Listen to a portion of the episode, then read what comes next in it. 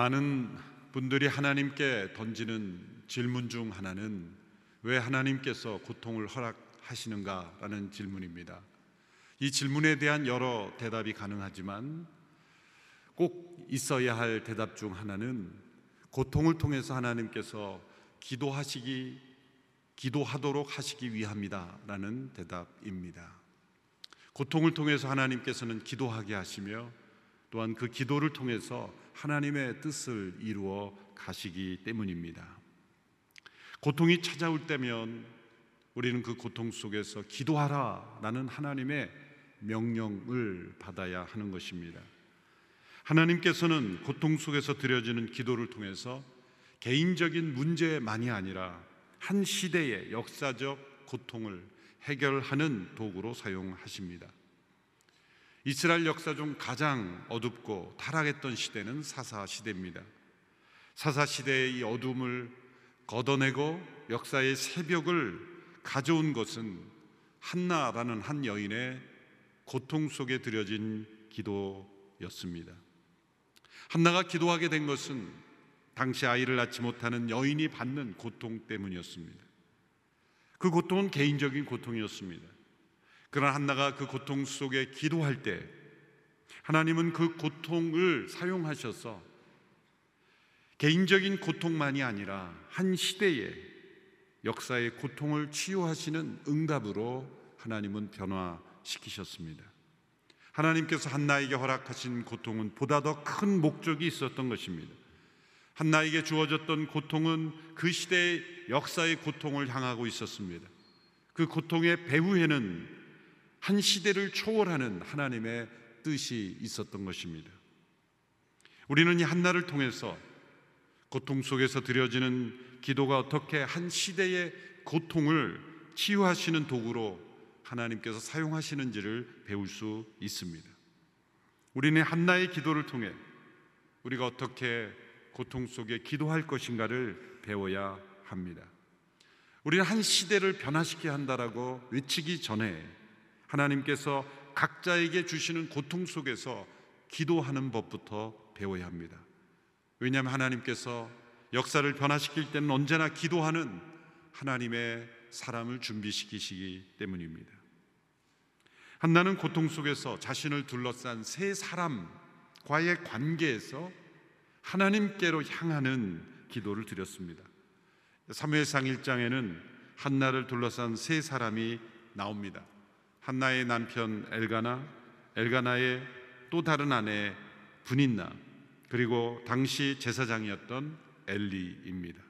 이 세 사람과의 관계 속에서 한나가 어떻게 하나님께 온전한 마음으로 향할 수 있었는가?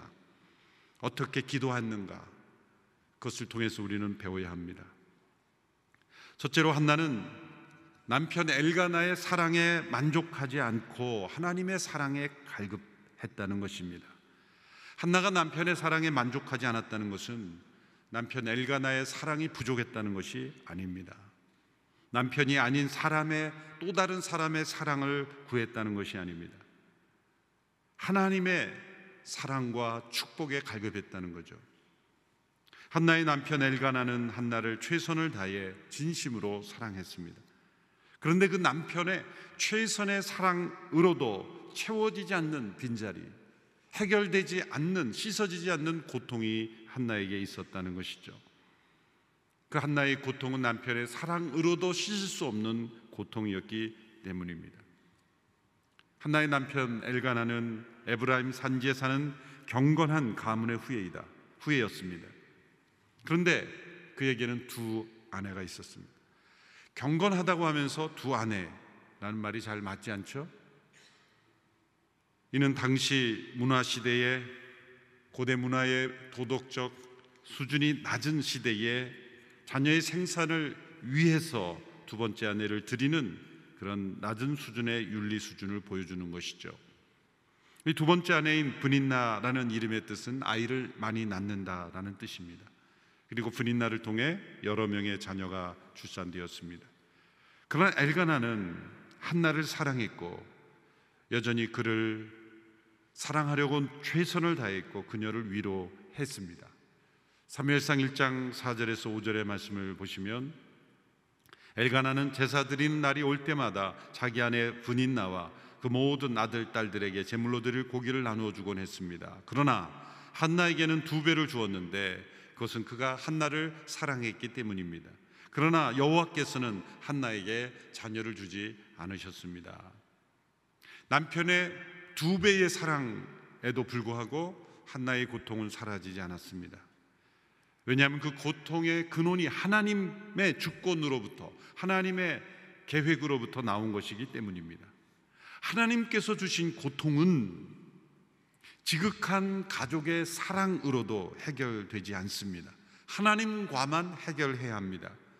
하나님, 하나님께서 주신 고통은 하나님과 해결해야만 해결되는 것이기 때문이죠. 이 한나의 고통은 하나님의 주권 아래 있는 고통이었습니다. 어떤 사람의 위로와 사랑으로도 심지어 사랑하는 남편의 사랑으로도 해결되지 않고 오직 하나님과 대면 함으로써만 해결될 수 있는 것입니다. 조지 허버트라는 17세기 시인이 쓴 도르레 더 풀리라는 시가 있습니다. 그 내용은 다음과 같습니다. 하나님께서 인간을 만드셨을 때 축복의 잔을 가지고 인간에게 축복을 부어 주시기 시작하셨다.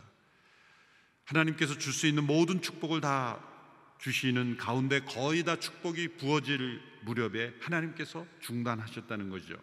그 이유는 모든 축복을 다 부어 주시면 인간들이 하나님 대신에 하나님께서 주신 그 축복, 그 선물에 취해서 살까봐 나머지를 남겨두셨다. 안식이 없는 나머지를 남겨두기로 하셨다는 거죠. 영어 표현에 restlessness. 안식이 없는 나머지를 남겨두셨다. 그리고 그것이 도르래가 되어서 인간을 하나님의 가슴으로 토스하도록 만드셨다는 것입니다. 바로 이 한나의 마음 속에 있었던 채워지지 않는 이 고통의 자리, 남편의 사랑으로도 해결되지 않는 이 고통의 자리가 바로 하나님께로 향하는 도르래가 되었습니다. 고통이 무거울수록 이 도르래는 훨씬 더 힘차게 하나님의 가슴으로 나가게 되기 때문입니다. 바로 한나는 그렇게 남편의 사랑을 넘어서 하나님께로 나아갔던 것이죠. 둘째로 한나는 이 분인나의 괴롭힘에 맞서 싸우지 않고 하나님께 괴로움을 토해냈습니다. 한나의 고통을 더 자극한 것은 이 분인나의 태도이죠. 이 분인나는 교만하고 성격이 아주 고약한 여자였던 것 같습니다. 6절, 7절의 말씀을 보십시오. 같이 읽어볼까요? 시작. 여호와께서 한나에게 자녀를 주시지 않았으므로 분인나는 계속해서 한나를 괴롭히고 업신 여겼습니다. 이런 일이 해마다 계속됐습니다. 한나가 여호와의 집에 올라갈 때마다 분인나가 한나를 괴롭혔기 때문에 한나는 울면서 아무것도 먹지 못했습니다. 분인나가 한나를 괴롭힌 것은 계획적이고 의도적인 것이었습니다. 분인나가 가만히 있는데 한나가 자신의 상처 때문에 괴로워하고 힘든 것이 아니라 분인나가 한나를 괴롭힘으로써 한나가 괴로워하는 것을 분인나가 만족했다는 거죠. 즐겼다는 것입니다. 그런데 한나는 자신을 의도적으로 괴롭히는 그것을 즐거워하는 분인나와 다투지 않았습니다. 성경 어디를 읽어봐도 분인나와 다투었다는 기록이 없죠. 아브라함의 아내 사라와 사라와 비교해 보면 대조적입니다. 사라도 아내를 아, 자녀를 낳지 못해 사라가 주도해서 하갈이라는 여인을 줄였죠. 그런데 그 하갈이 교만해져서 사라를 무시하기 시작했습니다. 그때 사라는 어떻게 했습니까? 가만히 있지 않았어요. 자신을 무시하는 하갈을 내버려 두지 않았습니다. 먼저 아브라함에게 바로 쫓아가서 따졌습니다. 창세기 16장 4절을 보면 내가 받는 욕은 당신이 받아야 옳도다. 내가 나의 여종을 당신의 품에 두었거늘 그가 자기의 잉태함을 깨닫고 나를 멸시하니 당신과 나 사이 여호와께서 판단하시기를 원하노라. 번역을 점잖게 했지만 있는 그대로 표현하면 아브라함에게 이렇게 따진 거죠. 당신과 나 사이 여호와께서 판단하기 원하노라. 이게 뭡니까? 당신이 죽든지 내가 죽든지 한번 붙어봅시다. 막 그런 뜻이에요. 또 하갈에게도 가만히 있지 않았습니다. 하갈이 도망갈 정도로 괴롭혔습니다. 아브, 아브라함의 아내 사례가 이긴 거죠. 근데 한나를 보십시오. 사라와는 달리 그냥 하염없이 울기만 했습니다. 얼마나 연약해 보입니까? 한나라는 말의 어원적인 의미는 사랑스러운 매력적인 그런 의미인데 정말 그 이름과 동일한 성품을 가졌습니다. 한나는 사라와 달리 분인나와 다투지 않고 하나님과 다투었습니다. 분인나에게 받는 괴로움을 분인나에게 되갚아 주려고 하지 않고 하나님께 그 괴로움을 토해냈습니다. 심지어 한나는 사라처럼 사라가 아브라함에 했던 것처럼 남편 엘가나에게도 그 괴로움을 토해내지 않습니다. 8절에 보면 남편 엘가나가 괴로워하는 그 한나를 위로하며 이런 말을 하죠. 8절에 보십시오. 그런 한나에게 남편 엘가나는 한나 왜 그렇게 울고 있어? 왜 먹지 않고 있어? 왜 그렇게 슬퍼하고만 있어? 내가 당신에게 열 아들보다 낫지 않소? 하고 말했습니다. 그런데 9절에 이 한나의 대답이 나오지 않습니다. 남편 엘가나에게도 그 괴로움을 쏟아내지 않았다는 증거죠. 괴로움을 받는 한나가 이 남편의 이런 말을 듣고 어떻게 생각했겠습니까? 이렇게 생각했겠을까요? 뭐가 남편이 아들보다 나? 열 아들이 있다면 남편보다 훨씬 낫죠. 그리고 대답하지 않았다는 거죠. 한나는 자신이 받는 괴로움을 오직 하나님께만 쏟아냈다는 것. 이 한나의 기도의 특이한 점입니다. 남편의 사랑조차도 해결해 줄 수 없었던 그 고통을 그 고통을 가져다 주는 대상에게 맞서 싸우지 않고 오직 하나님께라만 쏟아내었다. 10절의 말씀 우리 같이 읽습니다. 시작. 한나는 마음이 너무나 괴로워 울고 또 울면서 여호와께 기도했습니다. 1장 15절을 보면 여호와께 심정을 쏟아냈다. 그런 표현이 연이어 나옵니다. 이 심정을 쏟아내었다는 구절을 원문대로 번역하면 나의 영혼을 쏟아냈다. 영혼을 쏟아냈다. 그런 표현을 씁니다. 하나님께서 주신 고통 속에서 의 기도는 영혼을 쏟아내는 것입니다. 그 영혼이 담아둘 수 없고 영혼에 담아두어서는 안 되는 고통, 그 상처와 아픔을 쏟아내는 것입니다. 사람이 먹어서는 안 되는 것, 우리 몸에 들어와서는 안 되는 것을 먹으면 토하게 돼 있어요. 쏟아내게 돼 있습니다.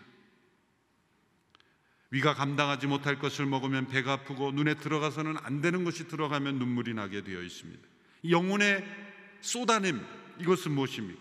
우리 영혼 속에 들어올 수 없는 것, 그 죄요, 그것은 상처요, 어떠한 고통일지라도 그것으로 인하여 우리 마음 속에 일어나는 미움, 상처, 분노, 그 괴로움은 쏟아내줘야 하는 것이죠.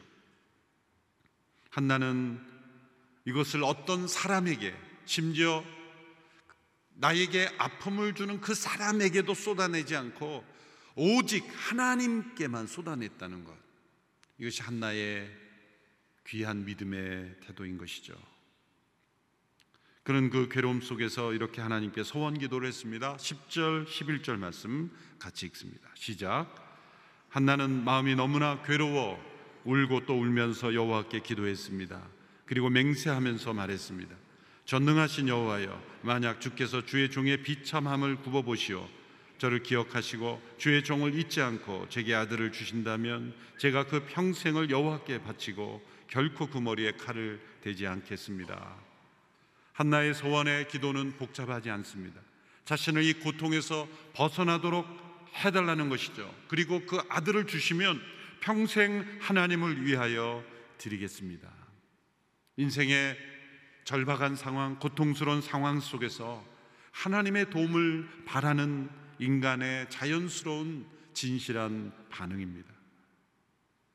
한나는 단순히 하나님과 흥정하는 것이 아닙니다. 진실한 서원입니다. 하나님은 우리의 마음이 정직하고 진실한지를 아십니다. 단순히 흥정하려는 것인지 아니면 정직하고 진실한 마음에서 드리는 서원인지 우리 자신보다도 하나님은 우리 자신을 더 잘 아십니다. 하나님께서 진정 원하시는 소원은 무엇입니까? 그 고통을 통해서 이루시고자 하는 하나님의 뜻을 구하는 소원입니다. 성령 안에서 그 뜻을 깨닫고 그 뜻을 행하겠다고 소원하면 하나님께서는 응답하시는 것입니다. 세 번째로 한나를 둘러쌌던 세 번째 인물은 제사장 엘리입니다. 셋째로 한나는 그 제사장 엘리의 영적 무지에도 분노하지 않고 그 엘리를 통해서 주시는 하나님의 응답을 믿었던 것입니다. 이 사사 시대의 깊은 암흑기가 절정에 달했을 때 이스라엘의 제사장 엘리는 영적 분별력을 잃어버린 상태였죠. 1장 9절에 보면 이런 표현이 나옵니다. 그때 엘리 제사장이 여호와의, 여호와의 성전 문 옆에 있는 의자에 앉아 있었습니다. 의자에 앉아 있는 것을 이렇게 굳이 한 구절로 표현할 이유가 있을까요? 의미가 있는 것이죠. 여기에서 의자라는 것은 다른 곳에서는 왕위 혹은 어떤 보좌 이것은 그냥 평범한 의자가 아니라 그 위치가 확정된 사람이 앉는 신분을 표시하는 의자를 말하는 것이죠. 그것은 제사장으로서의 신분, 제사장으로서의 직무를 수행하고 있었다는 것입니다. 이런 진정한 제사장의 직무는 앉아서 하는 것이 아닙니다. 레위기 율법에 보면 제사장은 다 서 있게 돼 있어요. 모든 직무는 제사장의 직무를 행할 때는 서서 행하는 것이죠. 그렇다고 제사장은 서서 자고 먹고 자고 하라는 뜻이 아니죠.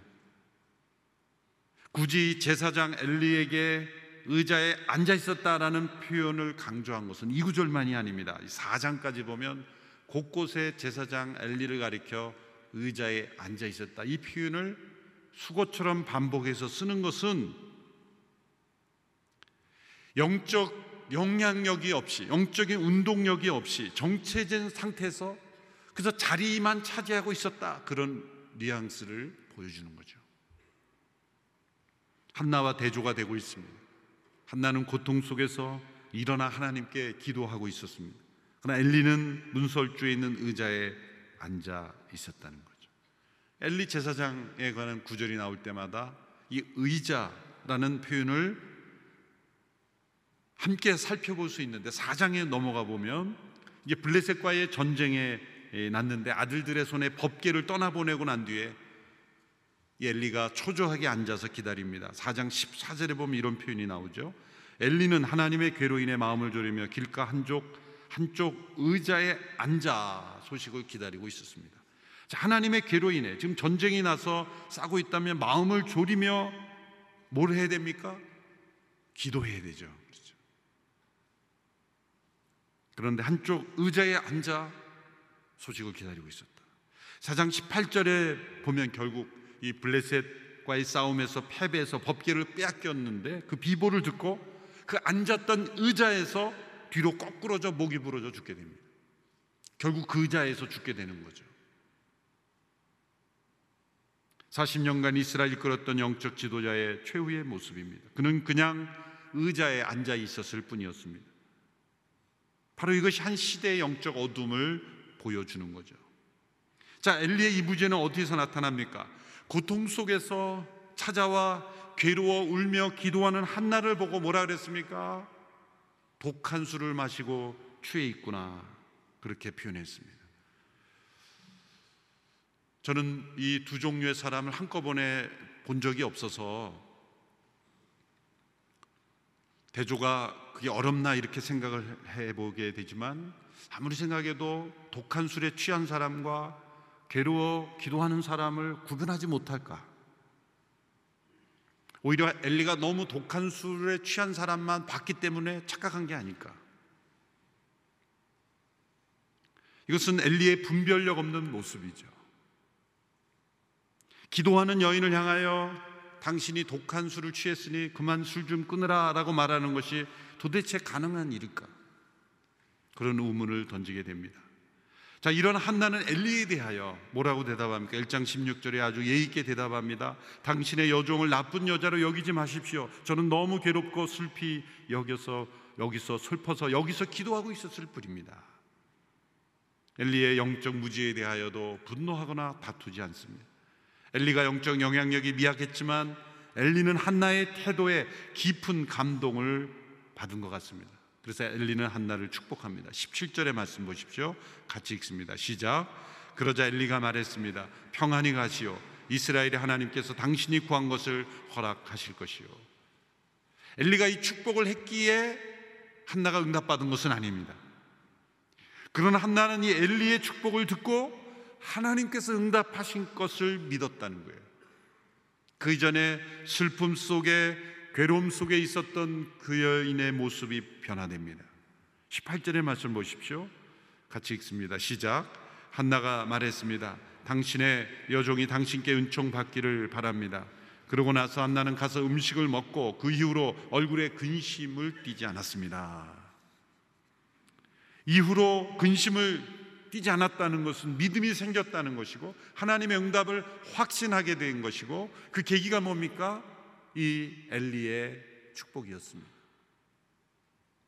비록 영적 영향력이 미약했던 엘리였지만 여전히 하나님께서 세우시고 사용하는 제사장이었기에 한나는 이 엘리의 강복을 엘리의 이 축복의 선언을 하나님의 약속의 응답의 통로로 받아들이고 믿었다는 거죠. 자, 한나는 엘리의 영적 무지의 미약함에 걸려 넘어져서 하나님께 나아가지 못하고 있지 않았고 그럼에도 불구하고 그는 그를 통해 주시는 하나님의 응답을 믿었다는 것. 이것이 한나의 믿음의 위대함입니다. 하나님께서 한나에게 고통을 주신 이유는 무엇입니까? 역사의 새벽을 가져올 수 있는 사무엘이라는 영적 지도자를 태어나게 하시며 또한 그를 믿음으로 양육할 수 있는 영적 어머니로 연단하시기 위함이었습니다. 단기간 해결되지 않는 고통은 하나님께서 큰 믿음을 요구하시는 겁니다. 나를 더 괴롭히시는 것이 아니라 더 사랑하시는 것입니다. 우리를 하여금 깊이 오래 그리고 서원하며 하나님의 뜻을 구하도록 하시기 위함입니다. 하나님께 주시는 고통은 결코 고통 그 자체로 끝나지 않습니다. 한나의 고통은 개인적인 고통처럼 보였지만 그는 한 시대의 고통을 상징적으로 보여주는 것이며 하나님 그 여인의 고통을 사용하셔서 사사시대 영적 암흑기를 이겨내고 역사의 새벽을 가져오는 사무엘을 탄생하게 하신 것이죠. 한 개인의 가정의 문제를 뛰어넘어 한 시대의 역사에 하나님의 영광과 관련된 문제로 확대시키신 것입니다. 하나님께서 우리 개인에게 어떤 고통을 주셨다면 그 고통은 나만의 고통이 아니라는 것이죠. 나의 고통에서 끝나는 것이 아니라는 것입니다. 그것은 역사적인 계획이 있는 하나님의 뜻이 담긴 내 문제보다 더 큰 목적이 있는 고통이다. 그렇게 생각하셔야 합니다. 그리고 그 어떤 사람과도 다투거나 싸우거나 되갚거나 호소하거나 한탄하거나 불평하거나 그 누군가의 책임이라고 원망하지 않고 오직 그 고통을 하나님께 가지고 나가 깊이 기도하고 오래 기도하고 소원하며 기도하며 하나님의 뜻을 구할 때 놀랍게 그 고통을 통해서 하나님께서는 역사의 새벽을 가져오는 새로운 역사를 이루신다고 믿습니다. 한나의 기도를 배움으로 고통 속에서 기도함으로 한 시대의 고통을 씻어줄 수 있는 하나님의 축복의 통로가 되는 우리 모두가 되기를 주님의 이름으로 축원합니다. 기도하겠습니다.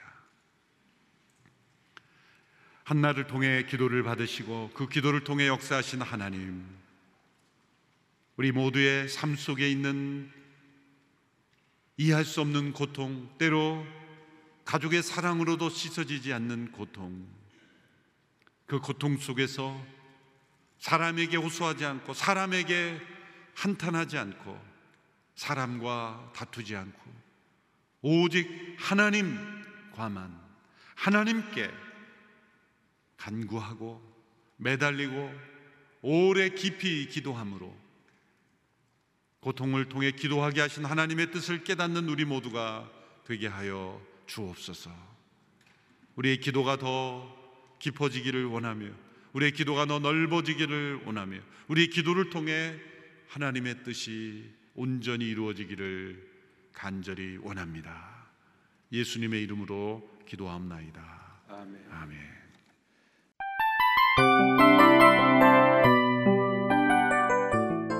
이 프로그램은 청취자 여러분의 소중한 후원으로 제작됩니다.